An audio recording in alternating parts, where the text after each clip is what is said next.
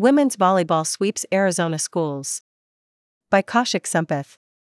Number 3 Women's Volleyball, 11 2, 4 0 Pac 12, continued its exceptional season with 3 0 wins against both number 25 Arizona State, 14 1, 2 1 Pac 12, and the University of Arizona, 5 10, 0 4 Pac 12, on Friday and Sunday, respectively.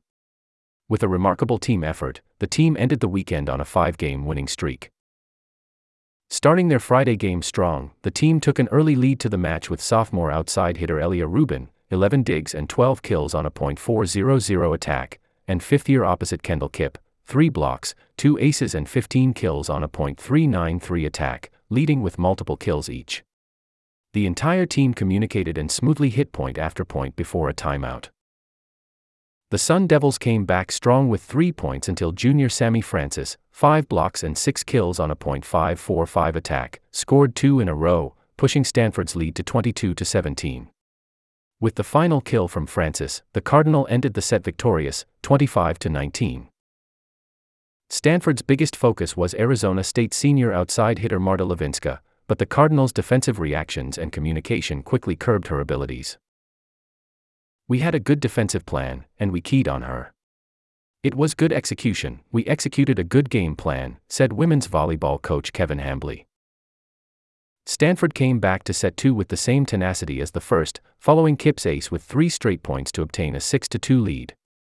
The two teams went back and forth on points for the rest of the set, but the Devils couldn't pass the Cardinal.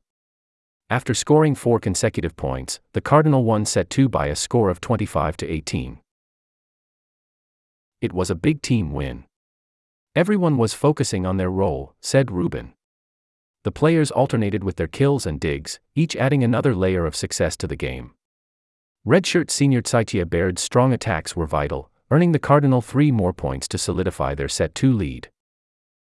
Set 3 hit the nail into the coffin for the Sun Devils' chances. The Cardinal scored six in a row at the beginning of the set, eventually holding the lead to 15 to 6. Despite the Cardinals' strong performance, a scary situation occurred when key player Francis was taken out due to an injury. As of now, according to Hambly, it is unknown when Francis will be back on the court. With a quick adaptation to this change, the team remained dedicated to picking up a win with senior libero Elena Oglivie's powerful ace and additional points from Rubin, Kipp, and redshirt senior middle blocker McKenna Vicini, three blocks adding to her 400th of her career and eight kills on a .462 attack. No matter who's out there on the court, any six of us, any combination, we're all still very capable of getting as far as possible, said Vicini. After a final kill from Vicini, Stanford took home another win with a 25 14 final set score. Despite a four game winning streak, Hambly said that the team is still taking it one game at a time. We go one at a time.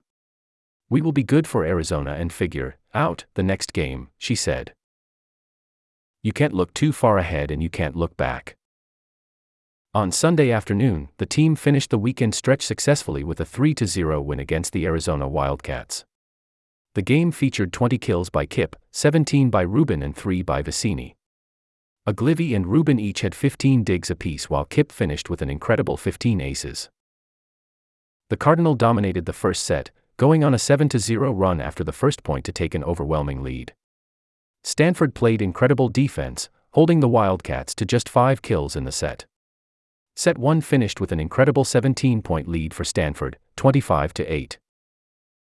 Set 2 was more of the same.